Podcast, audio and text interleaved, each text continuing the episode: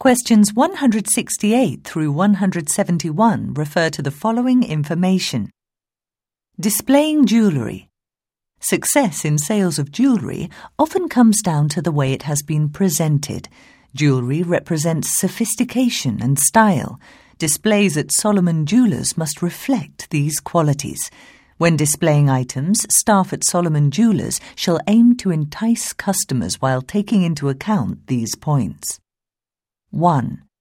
Lay out items on silk or velvet fabric. This will not only produce a sense of elegance, but will also create a contrast, making the jewellery stand out more. Choose the fabric with care. For example, select black for diamonds and other clear gemstones and white for rubies set in gold. 2. Jewellery in a display case should face the customer.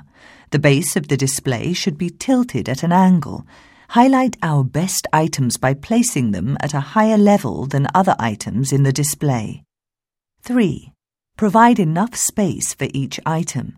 Presenting too many items could overwhelm the customer and make the display look cluttered. After laying out items, ask your co-workers for their opinions on the presentation. 4. Adjust the lighting so that every item sparkles. All display cases feature three settings high brightness, medium brightness, and low brightness. Also, some lights can be set at various angles. Try different settings and angles until you achieve a dramatic effect. 5. Keep every aspect of the displays clean. The jewellery should sparkle and the glass should afford a clear view of the items. Spray a small amount of window cleaner on the surface of the display case and gently wipe it off with a soft, dry cloth. This should be done every day. 168. What does the information explain? A. How to match jewelry with different outfits. B. How to estimate the value of some jewelry. C. How to choose the appropriate display case. D. How to present items attractively in a store. 169. What are the readers not instructed to do?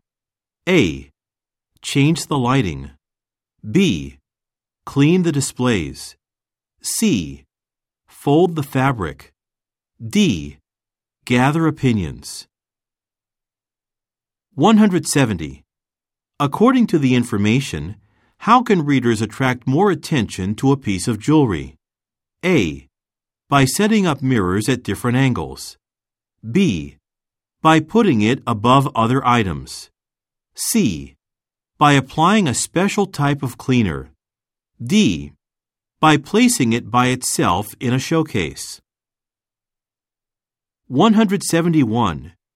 In which of the positions marked 1, 2, 3, and 4 does the following sentence best belong?